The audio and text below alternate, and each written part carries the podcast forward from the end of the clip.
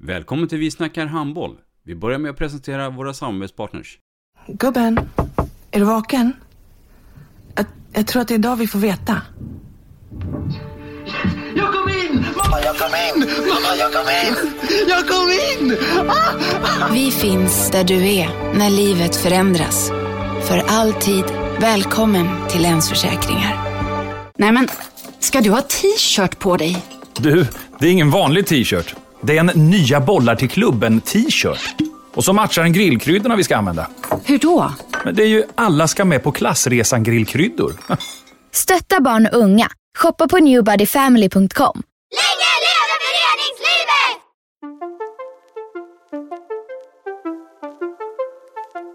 Välkommen säger vi till dig som lyssnar till den nya handbollspodden Vi snackar handboll med Robban Z och Matte. Vi snackar handboll, där du får veta alla sanningar som du inte visste att du missat. Vi snackar handboll. Idag i programmet Vi snackar handboll, matte, så har vi ju en eh, tung så kallad handbollspjäs. Vi har ju en härlig mittsexa. Ja det har vi. Eh, en mittsexa som spelade på sin tid och idag leder med mycket inlevelse och energi. Och eh, varmt välkommen Jerry Hallbäck. Tack så mycket. Jerry Gunnar Hallbäck, född 16 december 1968. Vem är det? Oj. Eh, ja, eh, nyligen då fyllda 53. Eh, lever eh, mycket med handboll, eh, både i klubblag och utbildningsmässigt på Katrinelundsgymnasiet. Här i Göteborg. Här i Göteborg. Eh, har en fru som heter Lena och två grabbar. Eh, bägge spelar handboll och en liten hund. En fransk bulldog. Så, eh, och så har jag blivit farfar med. Så eh, ja, där är familjesituation. Mm. Du, om vi tar oss lite längre bort. När du var ung, var det naturligt att du skulle bli handbollsspelare? Eller hur var det här då? Berätta lite om den Nej, resan. det var nog inte så naturligt. Det var eh, fotboll, det var handboll. Det var eh, bandy faktiskt. Eh, det var lite pingis. Anledningen till att jag halkade in på, på handbollsspåret var egentligen att min farfar var med i gamla Heimare. Så min moderklubb är IK Heim. Mm. Och min första träning gjorde jag faktiskt i idrottshuset här på Katrinelundsgymnasiet. Så men helt, helt naturligt var det inte. Det var fotboll, det var handboll som för många andra på den tiden. Och, och dina föräldrar då, var de idrottsnördiga eller var det så att du fick en påse med eh, mat och så lösa uppgiften själv? Nej, alltså nej, snarare tvärtom. De var väldigt stöttande. De eh, körde och de lämnade på, på träningar. Eh, och eh, Eh, morsan hon stod där med och fixade mat innan träningar och det fanns mat efter träningen. Så de var nog mer stöttande och, och eh, hjälpte till med allt som var runt omkring. Sen själva handbollandet som det blev mest så småningom sen, det fick jag utföra på egen hand. Mm. Du, eh, berätta för oss lite grann eh, din eh, skoltid. Ja. Hur var den? Då tänker du på betyg eller? Jag tänker på dig som elev. Och, och, och... Ja, jag var nog, jag var nog lite, lite småbusig, lite full i fan på de yngre åren. Sen blev jag nog mer ordentlig och ville göra det man skulle göra om man säger. Kanske inte några jättebra betyg men det var som man klarade sig och, och gjorde det man behövde. Mm. Hade du där och, och då någon form av inriktning av yrkesvalet? Vad du ville göra då när du var? Nej, det kan jag inte säga att jag hade. Jag, det var nog något som växte fram sen eh, så småningom. Eh, när man ah, tog ett kliv och så. Sen hade jag väl alltid, jag har nog alltid haft någon, någon, någon dröm om att få spela i, i högsta ligan och när man gick med min farfar då som drog mig till handbollen där och man såg IK Heim springa in och det var nedsläckt i Lisebergshallen så kände jag väl någonstans att det där vill jag göra. Mm. Men sen när man kom dit eh, och kom in då i, i en A-lagstrupp i, i elitserien som det var då med, med RIK så kände man väl att man ville göra mer än att bara vara med och springa in. Mm. Vilka profiler och förebilder hade vi i Heim på den tiden? Oj, det var många fina handbollsspelare där. Det var Claes Elgren stod i mål. Björn Jensén spelade. Eh, Ingmar Andersson, kanske inte så känd, eh, spelade på, på, eh, på mittsex ihop med en Frankfält. Mm. Eh, Augustsson, eh, fanns många fina spelare. Roman Marciniak spelade ju högersexa och var högerhänt. Mm. Körde ju knorrar och grejer från så. Var Heim på den tiden den största klubben i Göteborg då? Jag vet inte om det var, men de var ju, de, de spelade ju väldigt bra där 82, 83, 84. Eh, och sen så gick det ju inte så bra i och för sig då. Men för de, de försvann och degraderades och då eh, på den tiden så spelade jag ju ungdomshandboll där i Heim. Mm. Men när det skedde så bestämde man sig för att, eh, att eh, ja, inte ha ungdomsverksamhet. Så då fick jag ju söka mig till annat håll. Och då var faktiskt Peter Gensel med. Och så eh, var det lite andra, en som heter Stefan Wall där och vi gick vi bestämde oss för att gå till, till Mölndal. Gensel av, han satsade på frisbee istället. Och, och vi gick till Mölndal. Då var det division 2, så det var inte lika, lika självskrivet att man skulle spela elitseriehandboll där. Nej. Och, och, och du var ganska kort tid i Mölndal. Två år ja. ja. Eh, hann ni med mycket då under de här två åren? Alltså, Jag Ja. tänker resultatmässigt. Nej men alltså jag, jag brann ju för handboll och jag fick spela, eh, jag tränade mycket på egen hand, det gjorde jag. Eh, och och ehm, eh, jag eh, fick spela i, i A-lag och jag fick spela i juniorlag. Så det blev ganska mycket handboll och det var väl det som gjorde att, att jag hittade en inre drivkraft. Så när RIK sen slog en signal eh, så var det väldigt självklart att jag ville anta utmaningen. Mm. Vad tänker du Matte? Nej, jag tänker på att det är en intressant resa och sen tänker jag på det här just, eh, kanske det som närmare kommer nu, som vi kommer härnäst, det är ju att vi börjar prata om efter det här samtalet med RIK, för det var ju en fantastisk tid och era. Eh, både för Jerry själv men också för klubben kan jag tänka mig. Så att eh, det ska bli jätteintressant att, att, att höra vidare om. 1990 kom du till RIK eh, och var kvar där fram till 02, 2002 enligt statistiken i alla fall. Och 1990 så blev ju Sverige världsmästare också Ja. i Tjeckoslovakien. Ja. Ehm, ska vi ta oss nu genom de här åren här? För att, eh, Ja, kan vi, vi, kan, vi kan börja med 90 där om du vill det, för jag kommer så väl ihåg det, det, det guldet där. Eh, jag stod på, jag hade köpt lägenhet eh, två år tidigare i Mölndal, Tvillinggatan. Jag stod upp i soffan och gjorde väl som många andra svenskar, jag stod och jublade. Eh, och sen när man kom till träningen dagen efter det så, så skojade vi då, för jag tror att jag tror det var så att Wislander skulle bli proffs i Kiel där i samma veva och vi skojade om att ah, det är lite jobbigt att köra nu, RIK har ringt och, eh, och sådär. Så, så, eh, och jag hade ingen aning om det då. Men sen blev det så, så det var, det var lite, lite roligt. Ja. Ehm, RK då Ja. är ju en anrik förening. Yes. Ehm, och var ju då, och är fortfarande stora. Ehm, berätta för oss lite grann hur, hur du togs emot och, och eh, den här resan där då. För att här händer det mycket i din utveckling. Ja, men det hände mycket de första åren, absolut. Eh, Men återigen så, så tror jag att eh, många ungdomar och, och, och spelare, killar som tjejer, att har man en, en inre stark drivkraft så, Mm. och är beredd att ta chansen och möjligheten när den kommer, vilket, vilket det var egentligen det jag gjorde.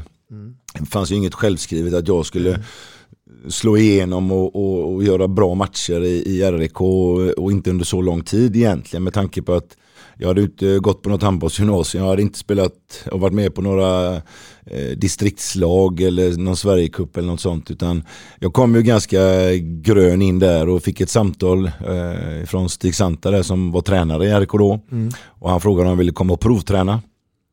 Eh, och det är klart att det vill jag ju.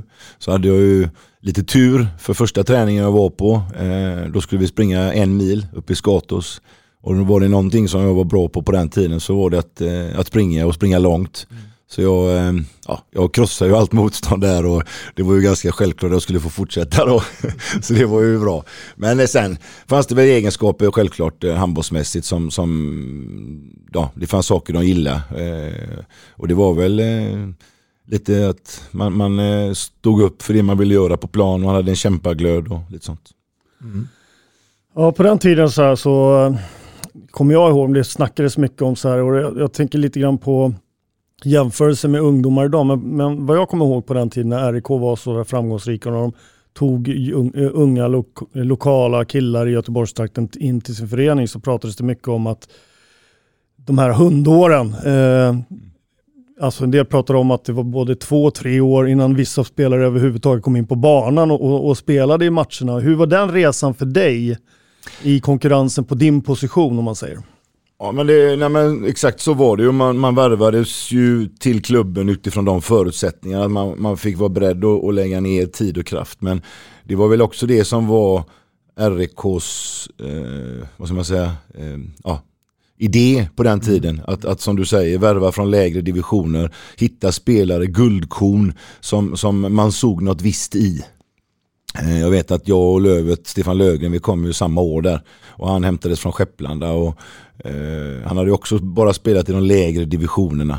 Eh, och inte heller varit med i några eh, större sammanhang på det sättet.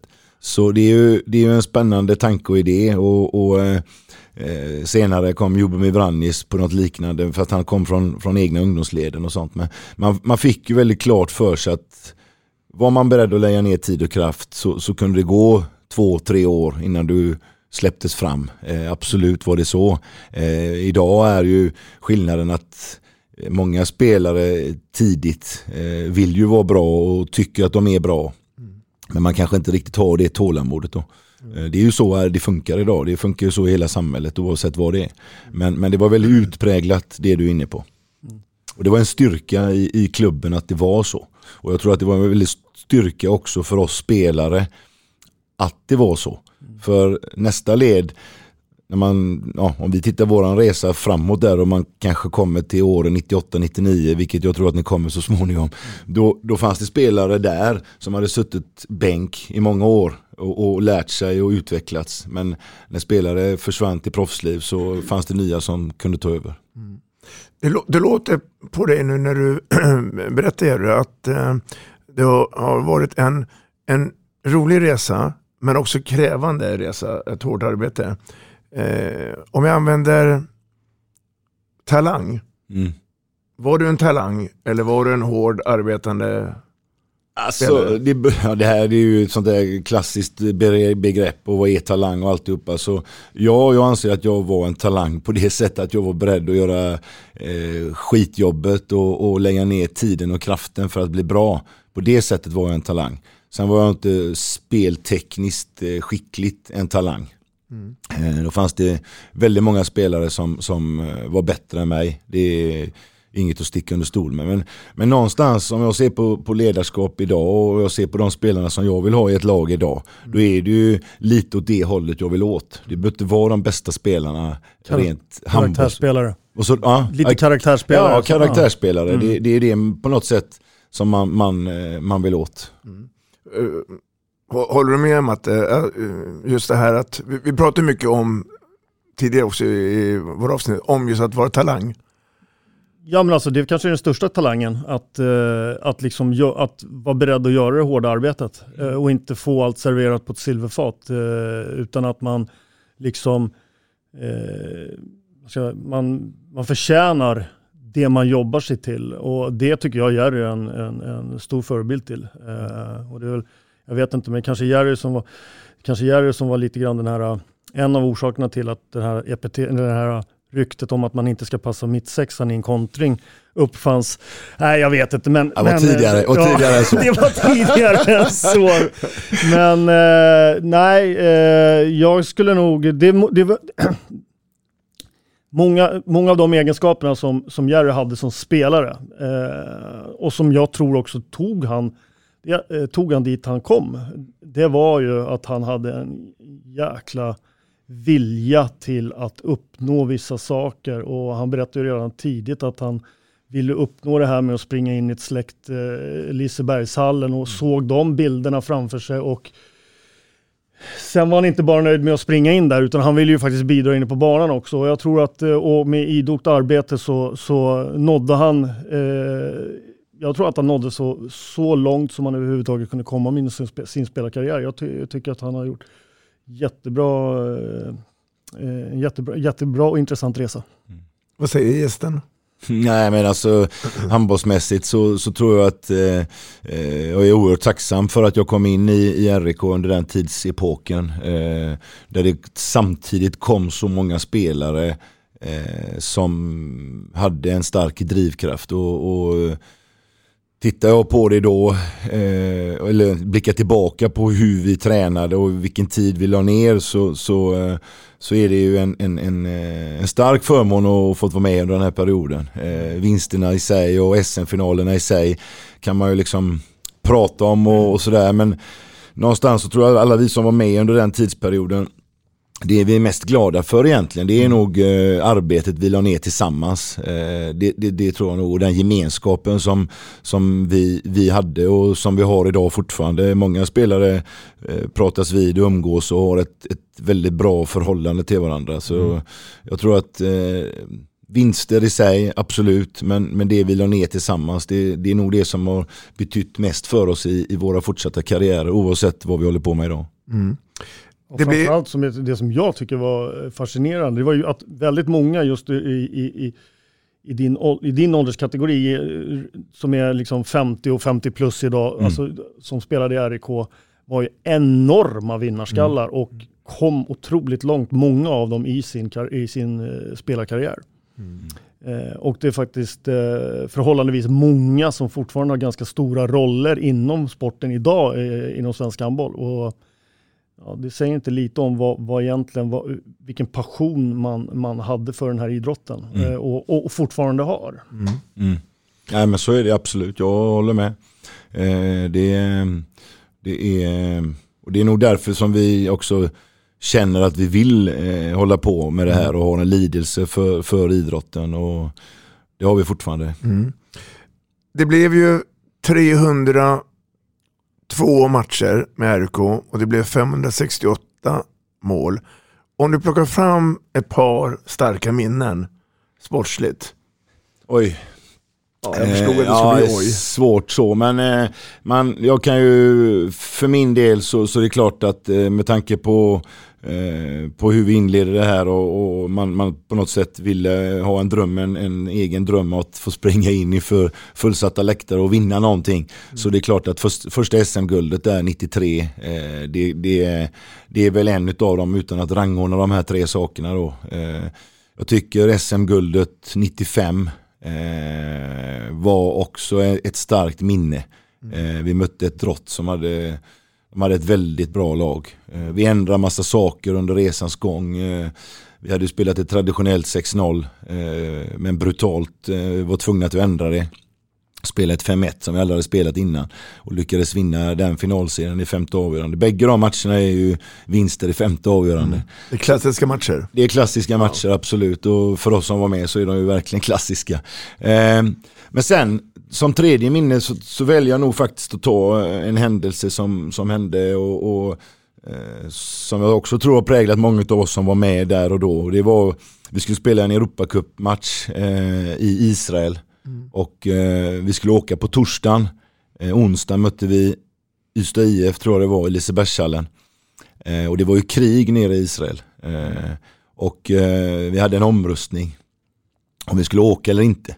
Och kom det ett nej då eh, skulle vi inte åka. Mm. Eh, och eh, det kom ju ett nej.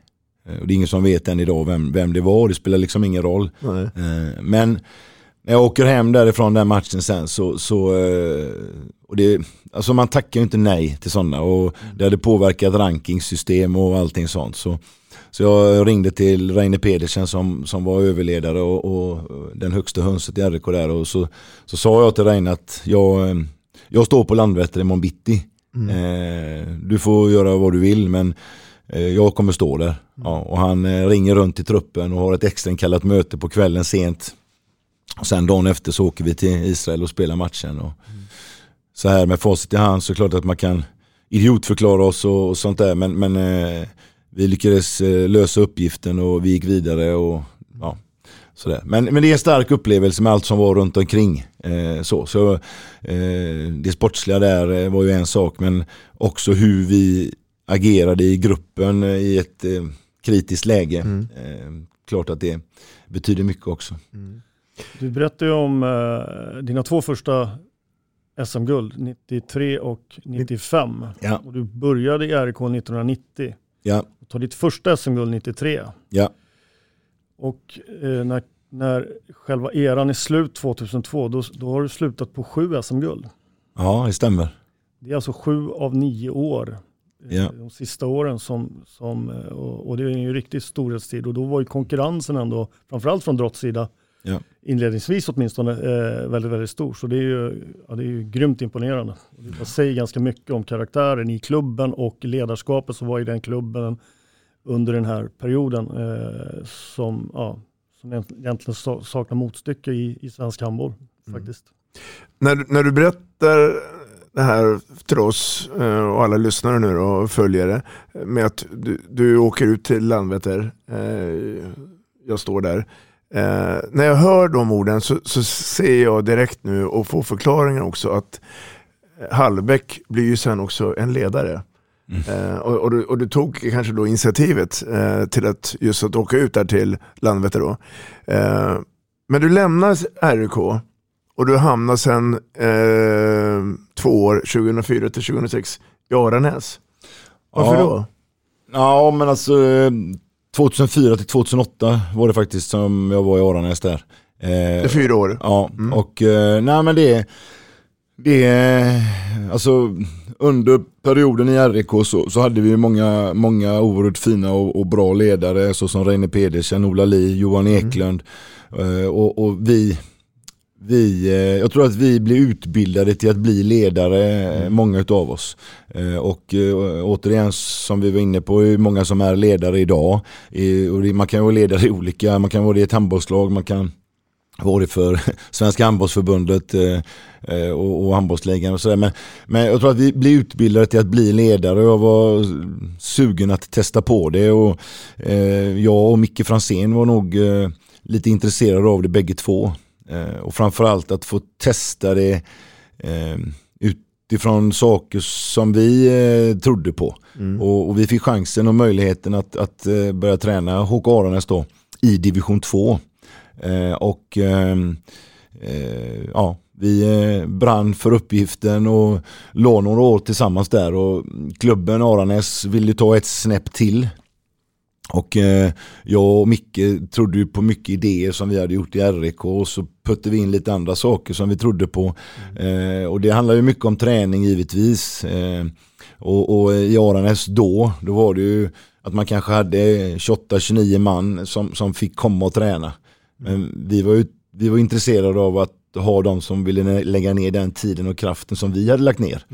Så till slut slog vi det med 10-11 spelare. Eh, Men eh, vi, eh, vi tränade på bra där och, och hade en, en fin resa tillsammans.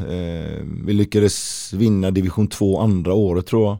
Så gick vi upp i division 1 och så var vi där och sen så när vi vann division 1 och gick upp i allsvenskan då, då lämnade jag för lite andra nya uppdrag. Mm. Du har ju haft en resa med Aranäs eh, i tre olika tillfällen. Ja. Eh, om du jämför Aranäs då Ja. och idag, 2021, och med klubben. Har, det har förstås hänt mycket i klubben. Ja det har hänt jättemycket i klubben och, och eh, under många år så stred vi för att få en ny arena och en ny hall och sådär. Och nu, nu har vi fått en första ny hall och en ny arena är på gång till 2024. Eh, men det som har utvecklats, det idrottsliga och det sportsliga, hur vi tränar, hur vi jobbar med ungdomslagen har utvecklats enormt, väldigt mycket. Eh, och är grunden basen för A-lagsverksamhet för både killar och tjejer.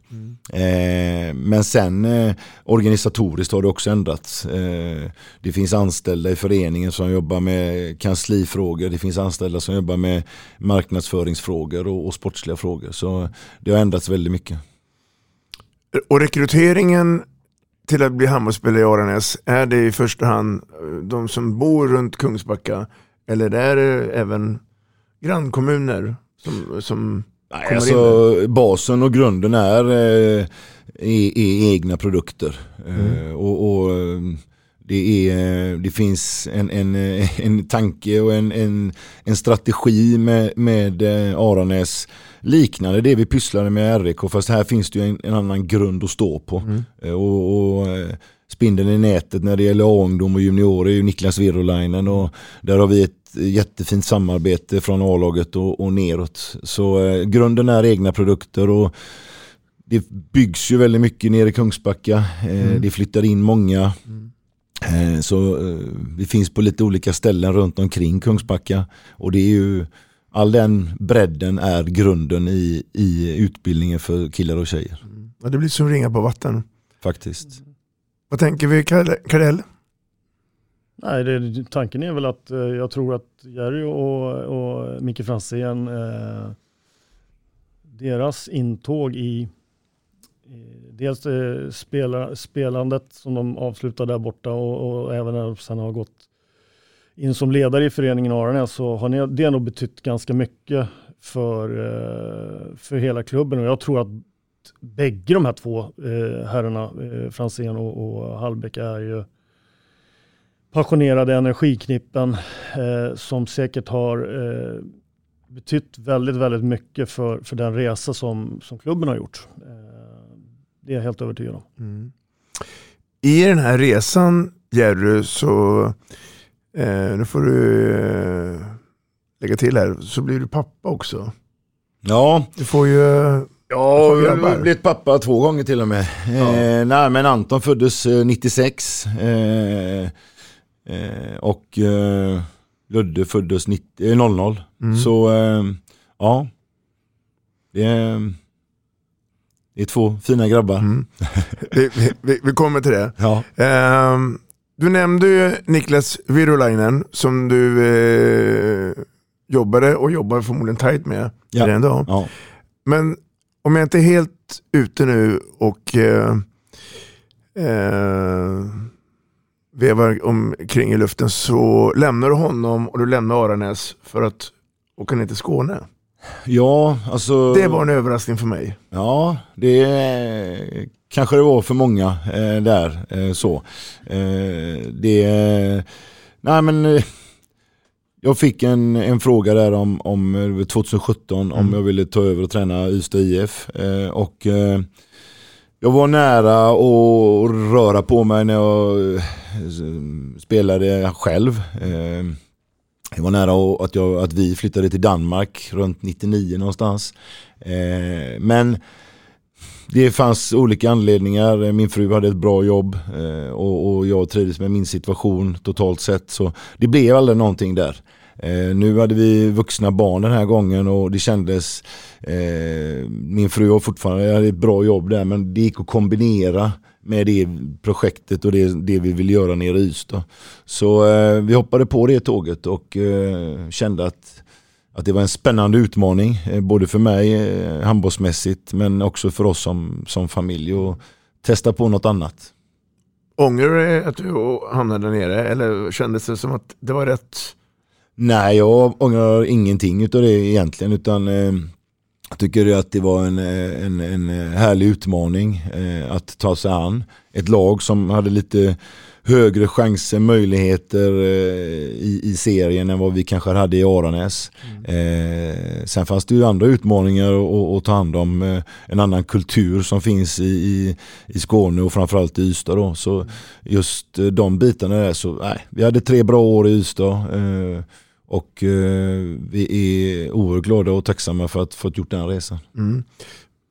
Du, du tog mig lite grann på eh, tungan här när det gäller eh, fästet av handbollen nere i Ystad. För jag, jag tänker på handbollens mecka där då. Eh, men om, om en göteborgare nu, eh, i det här fallet herr Albeck, flyttar ner till Ystad.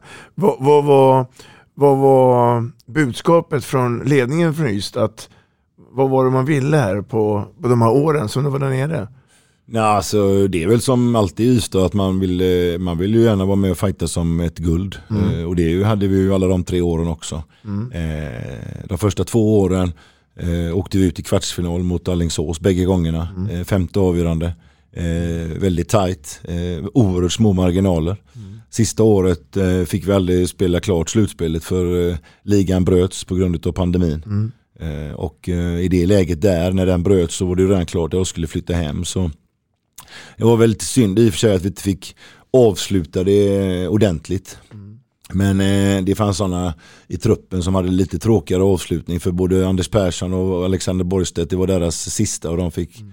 avsluta med att ligan stängdes. Så det finns ju liksom inget att ta på där utan eh, ambitionerna är i Ystad att man vill eh, vinna ett guld och, och det var det förra året också och då åkte man återigen ut i en kvartsfinal. Så det, ja, det är tufft men det är små marginaler. Vad, vad är det som Ystad har som exempelvis inte HK Aranäs har? Um, ja, det är ju en annan, eh, det är ju en annan, en annan budget ja. till att eh, jobba med, med eh, spelarmaterial. Eh, här i, i Aranäs och alla mina killar antingen pluggar de eller så har de jobb. Och vi kan ju bara träna efter arbetstid om man säger. Vi försöker träna så nära in på arbetstidets slut som möjligt. Men i Ystad kan vi köra dubbla pass. Eh, vi tränar tidigare. Mm. Man har eh, ett annat, en, helt andra möjligheter att träna och utvecklas. Mm. Och om man vänder på frågan då, vad har Aranäs som inte Ystad har? Ja. Eftersom ni ändå kan konkurrera i samma liga om man säger. Ja precis och det är, det är ju det som är spännande med att uh, ha haft uh, möjligheten att få jobba i två olika klubbar med lite olika förutsättningar. Då. Och man får helt enkelt prioritera olika saker när man är i olika miljöer. Och, och uh, jag tror att, att vi alltså försöker att bygga mer på vad ska man säga, eh, de här återigen då karaktärsspelare som på något sätt driver vårt lag framåt. Eh, vi kan inte kanske hitta spetskompetensen på samma sätt som man kan göra i Ystad, handbollsmässigt då pratar jag om. Men vi kan hitta spetskompetens i karaktärer, absolut.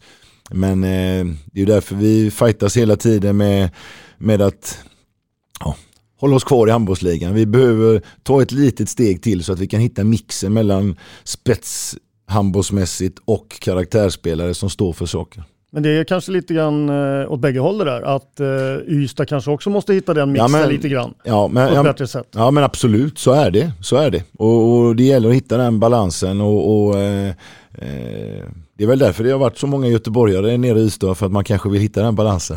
Mm. Mm. Um, mm, intressant.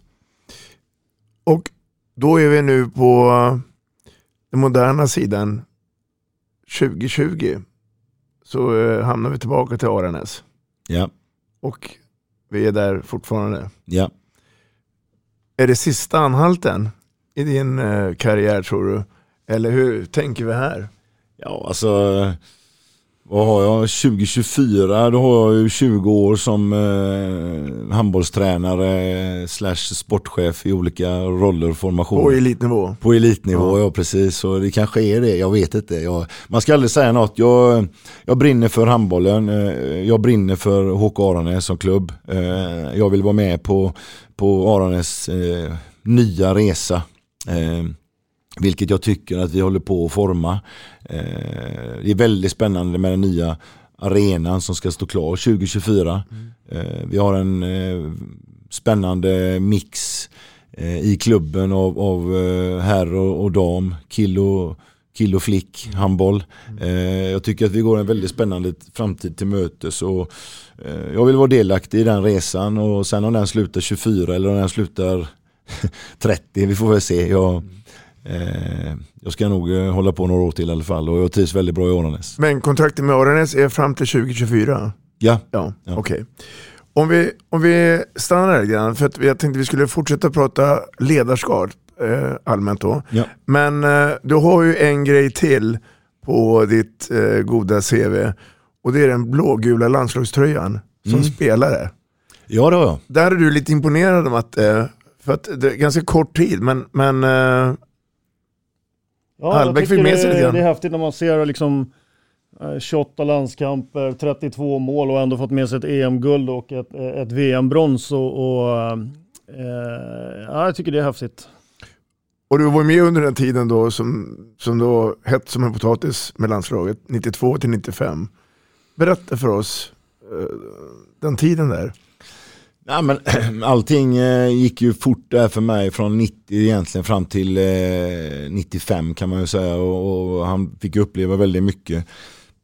Eh, jag eh, som sagt, jag hade, var med och vann SM-guld 93 och blev uttagen till landslaget där och kom med som sista man i truppen till, till EVM-truppen 93. Eh, och det var här på hemmaplan i Göteborg och slutspelet var i Stockholm. Jag var med och spelade två matcher. Eh, och eh, sen var, vad ska man säga, ja, 16 man liksom. Så, Mm. så, men jag var ju oerhört glad för det. För några år sen, tidigare så hade jag ju inte ens spelat eh, elitseriehandboll. Så det var ju en helt ny upplevelse och eh, väldigt, eh, väldigt roligt. Sen var jag med 94 också, jag i Port EM där. Det var ju första EMet som gick. Eh, det var eh, finalen mot, eh, mot ryssarna där var ju fantastiskt. Eh, Stefan Löfgrens genombrott på internationell nivå. Eh, och sådär. Men, och där kanske jag spelat två eller tre matcher, jag kommer inte riktigt ihåg där. Nej. Men eh, jag var också med där som, som sista gubbe. Så. Mm. Men eh, det var ju hård konkurrens och mm, så här i efterhand så är man ju ja, glad och tacksam för att man har varit med där. Vilka mittsex var det? Det måste vara två som var före dig då. Eh, var det Sivertsson och... Ja, eh, Sivertsson var ju inte med 93 och 94 där. Nej, utan, eh, det var jag som hade den platsen Ja. där. Eh, men det var ju Carlén framförallt. Ja, precis. och sen an, började man ju använda Wislander Ja, lite grann det, också. så var det. Han Ja, gick ju och sen var. Sivertsson med efter 95. Mm. Så han var ju också med några år där bakom Carlén där. Och sen var ju Sivertsson kanske etta ihop med Wislander där eh, lite senare. Jag kommer inte riktigt ihåg det. Men, eh, ja, men det är, som du säger, det, det, det är roligt att ha det på CVt och, och man har fått upplevelser eh, med sig som man inte hade haft om sådär. Så det, nej. Du fick ju också en, en annan utmärkelse 93. Ja, det är bra, det är rätt. Det är, det är ett fint sällskap man är där och framförallt nu när man tittar på det i efterhand. Där. Ja, men det, det hände mycket där 93 eh, som sagt och årets komet tror jag du tänker på. Stämmer det? Den står fortfarande i bokhyllan. Det är en av få grejer som finns i bokhyllan egentligen. Men, det, men, ja, men det är lite roligt. Och tittar man på spelare nu så här i efterhand eh, och även innan givetvis. Så ja, det är ett fint sällskap. Du, eh, Jerry Hallbäck. ehm, Bengan var ju ledare på den tiden i landslaget. Mm. Och nu ska vi prata en del om ledarskap. Ja. Har du tagit med dig någonting av den korta tiden men ändå intensiva tiden med landslaget? Eh, av det ledarskapet som Bengan hade? Eller det, har du format dig själv nu med egna saker? Jag tror att man, man, eh, man behöver forma sig själv och, och, och hitta saker som passar eh, för dig själv. Eh, självklart har jag plockat eh, saker från eh, Bengan-tiden. Eh, självklart har jag plockat saker från Ola och Reine, eh, Peders, Ola, Ola Li och Jo, Reine Pedersen, Pedersen. Jerko där. Även från Johan Eklund. Men sen så tror jag att det är viktigt att man, man hittar egna, egna modeller och strukturer som, som, som passar för dig själv. Eh, var och en var bra på sina saker och, och eh, sådär. Så jag tror att jag har plockat lite från, lite från varje och försökt att hitta någon, någon eh, modell och struktur. Och det tror jag är samma med eh, Micke Franzén som, som eh, jag har nära mig och, och som vi har jobbat ihop tidigare med. Och eh, ja. Mm. Det var ju så också att ehm, du fick ett samtal också från Handbollförbundet. Ja. Och då tänker jag på att vara förbundskapten Ja. för U-landslag. Ja. Låt oss höra. Nej, men det är klart att när man får det samtalet så är det ju, det är ju smickrande och, och Hur gick det till? Eh, ja, det var Charlie Ström tror jag som hörde av sig. Eh, som var ansvarig för att tillsätta förbundskaptener. Och, eh, Charlie är ju en eh, respekterad eh, herre på många sätt och vis. Och, och eh, också en ledare som, eh, eh, som man har sett upp till. Eh, och, och när frågan kommer först så, ja visst man blir jäkligt glad. Men man får också ha respekt för tycker jag, tiden som det är och, och som man lägger ner under den perioden. Det är ju egentligen fem år kan man väl säga. Eh, nästan sex år. Med först förberedelser eh, och, och skapa sig en bild över 98-99 killar som det var för mig då. Eh, och sen då är det mästerskap eh, fyra år på raken. Och de mästerskapen de ligger ju ofta när du själv är ledig. Eh, så ehm, Förutom första året, då ligger den lite senare i augusti. Mm. Så där får du ha en bra, bra eh, assisterande och sidekick som kan hålla ställningar på hemmaplan. Mm. Men eh, ja, jag, jag tackade ja och jag, det är inget jag ångrar. Eh, det har gett mig mycket. Det har gett mig mycket med de människorna som man själv fick eh, eh, bilda samarbete ihop med. Eh, truppmässigt, eh, vilka spelare man har haft med sig och man har kunnat bidra till deras utveckling. Så, eh, men som sagt, eh, det var inte helt självklart att tacka ja för jag hade respekt för tiden. Men sen när jag väl gjorde det så eh, är, det inget jag ångrar. Och du fick forma din eh, stab eh, Ja. själv. Ja, Eh, och de spelarna du, 98-99, ja. eh, har vi koll på dem idag? Vad de pysslar med? Ja, jag har bra koll på dem. Jag vet inte, har du koll på dem? Nej, nej. Nej men alltså, Erik Wenfeldt eh, står i Ystad IF, Gustav Banke eh, står i Kristianstad, Mm. Eh, Måns Landgren eh, står i IFK Ystad. Men sen utespelare så väldigt många fina. Eh, vi hade med Jack Turin, Mm. Gissim Salih, eh, vi hade med Marcus Ekman, Viktor Hedin, Jonathan Svensson var med i alla mästerskapen. Eh, Ludvig Jurmala. Mm. Eh, Oskar Davidsson som spelar i Hammarby idag. Högersexer, Marcus Torbjörn. Alltså alla håller ju nästan i, i stort sett eh, på fortfarande. Eh, Är, på är, är, det, är det några spelare som... som eh, Oskar Sunnefelt. Ja, du ser. Ja. Ja. Ja. Inte dåligt. Är, är det några spelare idag som, ni, som du kan erkänna att vi, vi missade honom och han kom som en bomb senare? Eller kände du ändå att ni hade bra eh, kontroll på läget? Jag tycker faktiskt att vi hade bra koll på läget och, och eh, det är 98-99 kullen totalt sett är lite färre spelare, både till antalet utövande handbollsspelare men också i, i, i antalet som, som kanske var på den nivån. Så jag tror att vi hade ju en betydligt, alltså det är ingen enkel resa för det är jättesvårt att göra de här valen. Men vi hade ju en betydligt enklare resa på det sättet än vad kanske 0001 landslaget hade. Eh, där var det ju betydligt fler spelare som spelar handboll. Men det var också fler väldigt, väldigt bra handbollsspelare. Så, men med våran kull 98-99 så, så tycker jag nog att, att vi hade bra koll. Ja, jag, eh, vi har inte pratat om det, men eh, vad, vad gjorde ni för resultat? Jag kommer inte ihåg det med 98 kalender. Nej, alltså egentligen inga märkvärdiga resultat överhuvudtaget. Eh, Så vi, vi kom femma i VM eh, ett år. Men sen hade vi ju EM-mästerskapen, kanske vi kom eh, nia, tia. Eh, så det var inga märkvärdiga resultat. Men det är väldigt många handbollsspelare som idag har blivit väldigt bra. Eh, och de har mått bra av den den resan och den utvecklingen som, som eh, de gjorde med, med landslaget och de upplevelserna som, som vi försökte sätta ihop där med Johan Eklund och Lasse Olsson hade jag med mig också. Eh, så eh, Och det, och det är väl egentligen det som handbollsförbundets mål är, att, att utveckla och utbilda spelarna. Sen är det väl alltid roligt att få komma hem med medaljer. ja, Men, det är klart eh, att det är. Men, eh, och det är ju det spelarna har. De har ju höga förväntningar när man åker iväg på det sättet.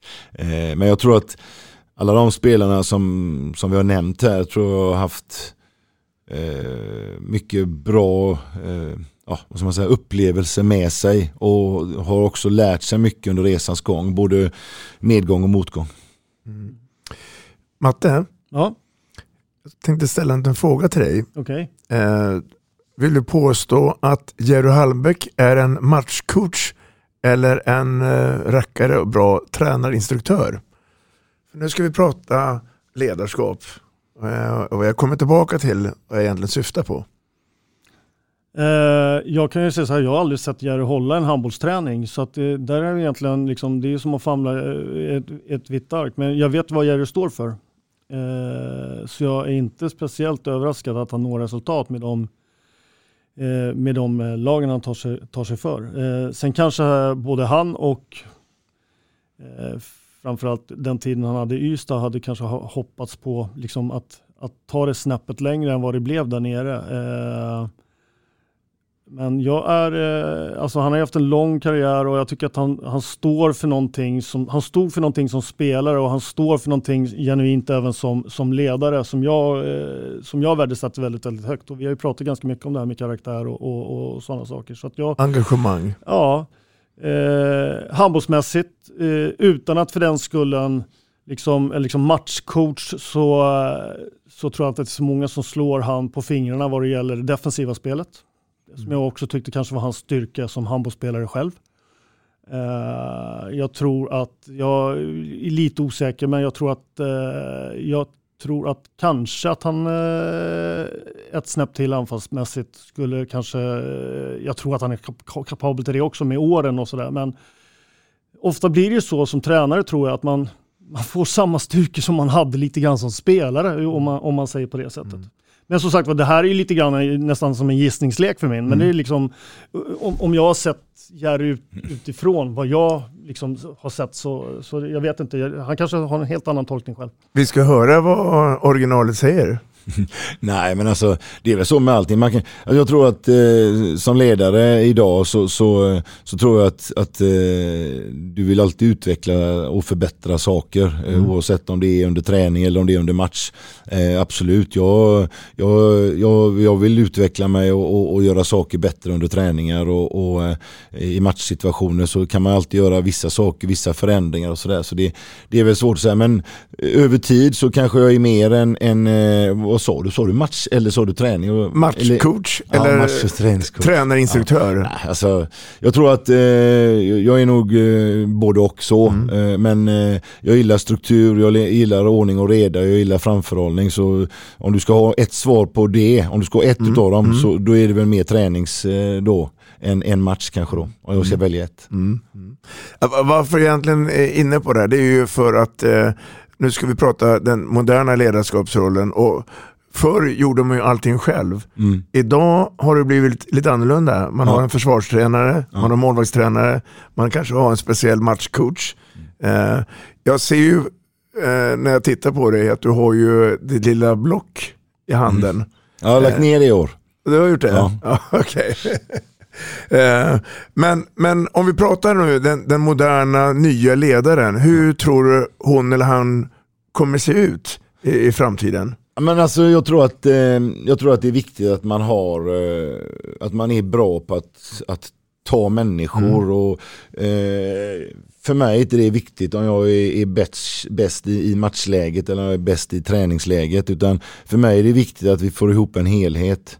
Eh, och det kan ju innebära att du Robban är lite bättre på att, att hålla i anfallsbiten mm. och, och, eh, och, då får du göra det. Mm. Och då kan jag hålla lite mer på försvarsdelen. Eh, eller att man har eh, ett upplägg eh, där man, där man tror väldigt mycket på sin fystränare för att det är en viss tid på. För mig är det viktigt att göra allting. Jag, är, jag, tror att för mig är det viktigt att få ihop helheten och jag tror att vi mer och mer går åt det hållet att vi jobbar med experter och, och då tror jag att det är viktigt att du som ledare kan ta ett steg tillbaka och inte behöver ha rätt och, och göra allting själv. Mm. Nej, men jag tror helt riktigt. Och framförallt så tror jag att det tror jag är en viktig del i ledarskapet. Att man faktiskt kan, att man, att man har en förmåga att delegera uppgifter och mm. att också lita på folk. Alltså, jag kommer ju bara ihåg, med, alltså nu på, på slutet när jag jobbade ganska nära och med Kalle Tagesson i Skuru så, så hade ju han sina styrkor och det var ju framförallt anfallsspel och sen var han ju liksom enorm på, på fysen. Och även om jag själv var, har gått fysutbildningar och sådana här saker så liksom, det var ju liksom de det var ju de delarna som vi, alltså det här gör du, det här du gör du. Och då liksom delegera det och lita på att han alltså, gör sitt jobb och, och mm. inte behöver stå och titta han över axeln när han jobbar hela tiden. Utan att man, liksom, det finns ett, ett, ett, ett liksom, visst, vi, vi bollar ju saker med varandra ja, inom exakt. varandras områden, ja. mm. men ändå liksom att man, det här sköter han och låt han göra det på sitt och jag vet att det kommer bli bra. Liksom. Och det mm. tror jag är en sak i ledarskapet, att våga delegera och våga lita på det som man har kommit överens om. Mm. Även som ja, men så är det och det är ju samma eh, just när det gäller spelare. Det är ju samma sak där att man vissa saker är vissa spelare bra på och, och det ska de få vara bra på. Ja. Och det är ju samma där att eh, kan man ta ett steg tillbaka och, och låta, låta spelaren sköta de sakerna. Mm. Eh, det kan vara en del i uppvärmningen, det kan vara någonting i anfallet eller någon, oj, någonting i försvaret. Mm. Så det tror jag, att man, att man vågar delegera och att man vågar på något sätt ta ett steg tillbaka i vissa lägen. Mm. Inför Men ändå ha grepp på helheten. Ja. Inför den här säsongen har du fått eh, eh, stöttning och, eh, från RK. Jag tänker på Jesse Sota. Eh, hur, hur, hur, eh, hur lägger ni upp en vecka tillsammans? Det är lite nyfiken. En, Ja. en, en, en träningsvecka med avslutad match. Det är, för det första får jag säga att det är jättespännande att fått in eh, Jasmin Sotta eh, både för mig i herrlaget men också i föreningen i stort.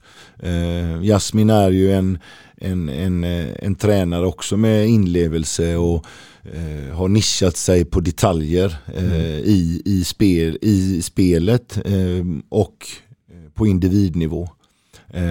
Så för mig är det jäkligt roligt framförallt att, att få ha med honom eh, och eh, kunna jobba ihop med honom. Eh, så. Men eh, en normalvecka för oss eh, skulle vi ha eh, en match på söndag eh, Så de första två träningarna under veckan kan vara lite mer i, i lite högre tempo.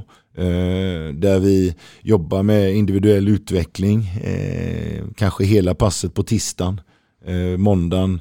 Och då kan han driva det passet på tisdagen. Eh, Måndagen kanske är mer eh, tempohandbollsinriktat och då kan jag driva det passet. Sen när vi börjar närma oss eh, slutet på veckan så kanske vi fortsätter ett pass med eh, lite mer specifika individuella skills och, och jobba med det för att hela tiden jobba med den individuella utvecklingen. Och sen när det närmar sig match så har vi matchförberedande träningar och går igenom motståndarnas styrkor och svagheter och de träningarna brukar jag driva oftast och han går in på individuell input. Och detaljer. Och detaljer. Mm. Såg det ut så här när du var seniortränare första gången? Eller har det hänt mycket här? Nej, men det har ju hänt mycket och framförallt har man ju, tittar man ju mycket mer idag på, på video och tittar på motståndarnas eh, individer, eh, vad vi kan lägga tryck och hot och så vidare. Så det, det har klart att det ändrat sig och vi är ju mer, vi är mer, eh, vi är nere och pratar på andra saker än vad vi gjorde då på den tiden.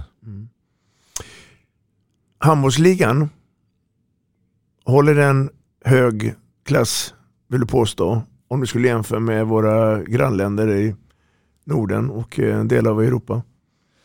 Jag tror så här att eh, eh, ja, men den håller nog eh, okej klass, absolut. Eh, jag tror att det är många lag som, som, eh, som hade gjort bra ifrån sig i, eh, eh, mot de bästa lagen i Danmark till, till exempel. Eh, Norge tror jag att vi totalt sett är bättre än. Elverum är såklart bra. Eh, Men, men eh, vi har många lag som, som hade stått upp hyggligt mot eh, de, de danska lagen här. Liksom, så. Framförallt mitten. Alltså, två, Go- GOG och, och, och, och Aalborg är ju, de är ju suveränare. Liksom. Men sen kan man nog göra fight utav det. Jag vet Bjerringbro mötte Ystad där i, två matcher i, i Europacupspel tidigt. Och det var två jämna matcher även om Bjerringbro vann till slut. Eh, jag tror att det är klart att vi har ju fler och fler spelare som försvinner utomlands. Eh, men jag tror ändå att topplagen står upp bra. Och sen så eh, har det tunnats ut lite och, och är jämnare eh, från mitten och neråt. Då. Vad säger Matte? Ja, jag, jag kan bara liksom, alltså jag håller med vad han säger. Eh, det, det jag kan jämföra mest med det är ju Norge där jag har varit där, där fortfarande in- intressen. Och där kan jag tycka både på herr och damsidan så tycker jag väl liksom, det finns ju inget svenskt lag på damsidan som är som eh, Kristiansand Vipers där, Vipers Kristiansand och Nej. på herrsidan så är det idag Elverum och från och med nästa år så kommer även Kolstad att vara eh, Ja. enormt bra eh, med de spelarna med Sagersen som kommer komma hem och med flera. Eh, så att, eh, men i, i övrigt så kan jag säga om man tittar på damsidan SOE så, eh, så är det många svenska lag, Sävehof, Skuru, hör från förra året, framförallt det kanske inte riktigt idag, men från förra året som, som hade legat i toppen i, i norska damserien utan att för den skulle kanske rubba Christ, eh, Vi- Vipers Kristiansand. Och på här sidan så tror jag att Eh, jag tror att Sävehof eh, skulle kunna jävlas med både Elverum och Kolsta om jag ska vara helt ärlig. Eh, sen kanske på tio matcher så kanske det är så att Elverum vinner sex eller sju. Eh, men eh, sen, sen bakom de här Kolsta och, och Elverum så, så tror jag att det är ganska många lag i svenska ligan som, som kan mätas med alla andra lag i den serien. Jerry, din gamla klubb som du var sportchef i, Sävehof, Mm. ser du att de är nu på väg att eh, hitta något nytt spännande när du tänker på deras A-lag nu på här sidan?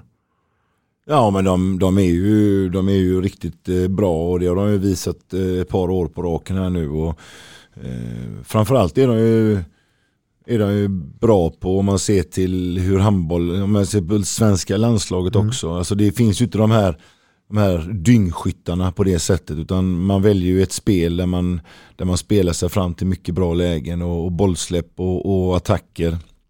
Och att dra på sig motståndare och släppa boll vidare är viktigare än att lossa av eh, de här skotten utifrån. Mm. Men de är, de, är, ja, de, blir, de är bra och de har en bra bredd. Mm.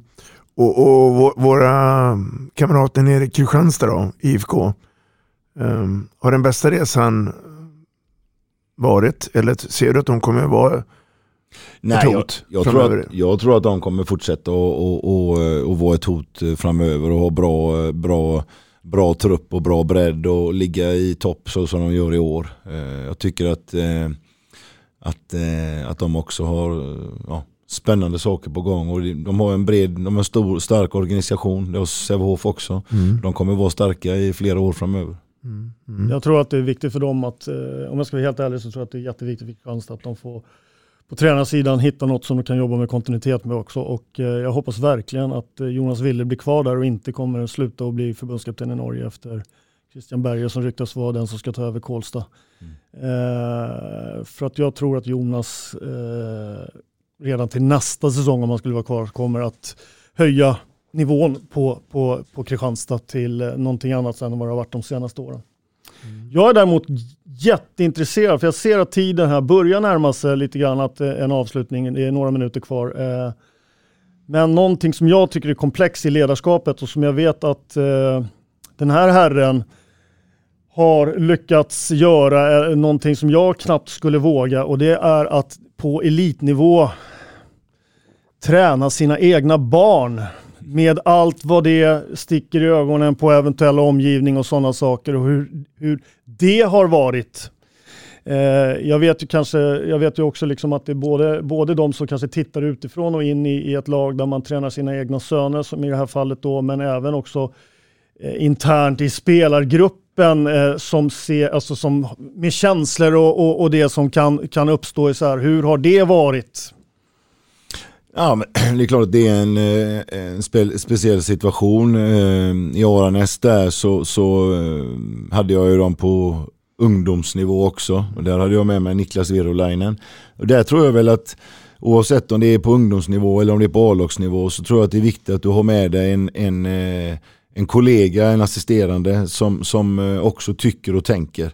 Eh, ibland i vissa lägen, jag, jag är ju inte utav den eh, att jag eh, ger ge dem fördelar utan snarare tvärtom. Jag kanske kräver lite mer utav dem. Eh, än, än, eh, än vad man kanske kan göra i vissa lägen då. Så jag tror att det har varit jäkligt kul att arbeta tillsammans såklart. Eh, det är få gånger i ens idrottskarriär som man kanske får göra det. Eh, så det är väl det första jag får säga, att det var väldigt roligt att få göra det tillsammans. Eh, och, och all respekt till dem som, som har haft mig som tränare och att sen har det varit en, en eh, fördel på många sätt att vi har kunnat eh, följa ett lag då. Vi behöver inte följa tre olika lag familjemässigt. Nej men sen återigen så tror jag att de, de har haft en, ett starkt driv själva och, och de har hela tiden varit i framkant och det är klart att det har gjort det lite lättare eh, i många lägen. Eh, och, och sen så tror jag att det är viktigt att man har Eh, Eh, om det nu är så, oavsett om det är på ungdomsnivå eller, eller elitnivå, att man har en assisterande som också man bollar saker med. Dels hur man bemöter eh, spelaren i fråga men också hur man gör vid uttagningar och speltid och så vidare. Mm. Så ja, det har varit det har varit spännande och intressant i, i, i, många och det finns situationer som, som, som har varit roliga och det finns sitt, sitt, såklart situationer som har varit svåra också men totalt sett så tycker jag att det har varit väldigt roligt. Mm. Det är nog viktigt det där med ja. att ha någon annan som kan vara med och ta besluten kring sina egna söner. Och ja. Jag tror också som du är inne på att antingen så hamnar man ju där att man antingen så blir det liksom att, det blir favorit, att de blir favoritiserade eller så mm. blir det precis tvärt emot. Och det är ju inte bra för individerna själva, spelarna Nej, det, om man säger. nej, att och det, blir- det är det jag menar, där är det viktigt Ja. att man har någon med sig. Ja. I Aranäs där så hade jag ju eh, Niklas Virolainen som sagt när det var på ungdomsnivå och sen på elitnivå i Ystad där så var ju Oskar Karlén med och han säger vad han tycker och sådär. Så det- jag tror att det är bra att hitta balansen där i det, absolut. Ha- Har du några ledare som du bollar gärna med och, och ringer? Alltså, som en spelare så tar man kontakt med tränaren och pratar. Vad, vad tycker du? Vem, vem pratar du med om du... eh, Ja, nu pratar jag givetvis väldigt mycket med Jasmin eh, Sutta. Eh, Jag pratar och bollar mycket med Niklas Virolainen. Eh, Men sen så tror jag att det är, det är viktigt att hitta ledare som kanske är konkurrenter men som du ändå kan bolla vissa saker med. Mm. Eller att du frågar hur de mår eller de frågar hur du mår. Och sådär. Så men jag har nära kontakt med Tommy Atterhäll och jag har nära kontakt med Micke Franzén. Mm. Och sådär. Så det, det är ju sådana personer och individer som man, man eh, kan, kan ställa frågor till eller bolla eh, olika saker med. Sen kanske inte vi sitter och ritar och pratar eh, spelval och, och, och dylikt men det finns ändå saker som man kan lyfta och dryfta lite med. Du, ehm, kan vi ehm, hoppas och tro att Aranäs spelar i handbollsligan även nästa säsong, 22-23? Är det ett mål? Ja det är det ju. Alltså, vi hade ju som målsättning inför den här säsongen att vi, vi eh, ska hålla oss kvar. Eh, förra året så var målsättningen att vi skulle hålla oss kvar också. Men då kunde vi tänka oss att göra det på vilket sätt som helst och det var via kval. Det gjorde vi. Eh, vi lyckades med det på ett bra sätt. Det var ja, nederlagstippare eh, som vi ofta brukar vara. Eh, men vi lyckades då vinna mot Karlskrona i tre raka matcher. I år så tycker vi själva att vi hade en lite annan bredd på, på truppen och hade också då som målsättning att hålla oss kvar men kanske genom att hamna i ingenmansland.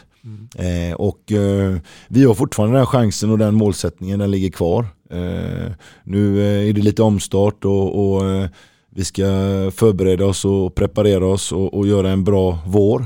Och förhoppningsvis då så står vi där i ingenmansland och då har vi nått våra målsättning. Men eh, det är som sagt Aranäs som förening, eh, vi är på frammarsch och eh, vi vill mer så småningom. Men eh, att hålla oss kvar, ja absolut. Och vem enligt Hallbäck tar det här med SM-guldet? Ja, jag har ju sagt innan eh, och, och tippat själv innan att det är Ösävehof eh, och det står jag fast det står jag kvar vid. Så eh, jag tror att de är favoriter. Jerry Hallbäck, det har varit en ära att få ha det här. Tiden har runnit ifrån oss. Tack så mycket för att du är med oss här på Vi snackar handboll. Ja, och jag tackar också.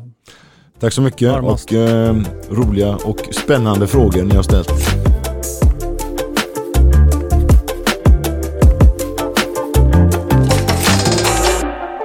Vi snackar handboll, där du får veta alla sanningar som du inte visste att du missat. Vi snackar handboll. Vi snackar handboll produceras av produktionsbolaget High On Experience, från vision till passion. Ett avslutande tack till våra samarbetspartners. Hallå! Kommer ni eller? Ja, ja. Har du sett mina ankelsockar? De här? Nej, nej, jag menar skridskoslip till juniorlaget Ankelsockarna. Ja, men kolla bredvid träningsläger med handbollstjejerna-t-shirtarna. Stötta barn och unga. Shoppa på newbodyfamily.com. Länge leve föreningslivet! Gubben, är du vaken? Jag, jag tror att det är idag vi får veta. Jag kom in! Mamma, jag kom in! Mamma, jag kom in! Jag kom in! Ah! Vi finns där du är när livet förändras. För alltid välkommen till Länsförsäkringar.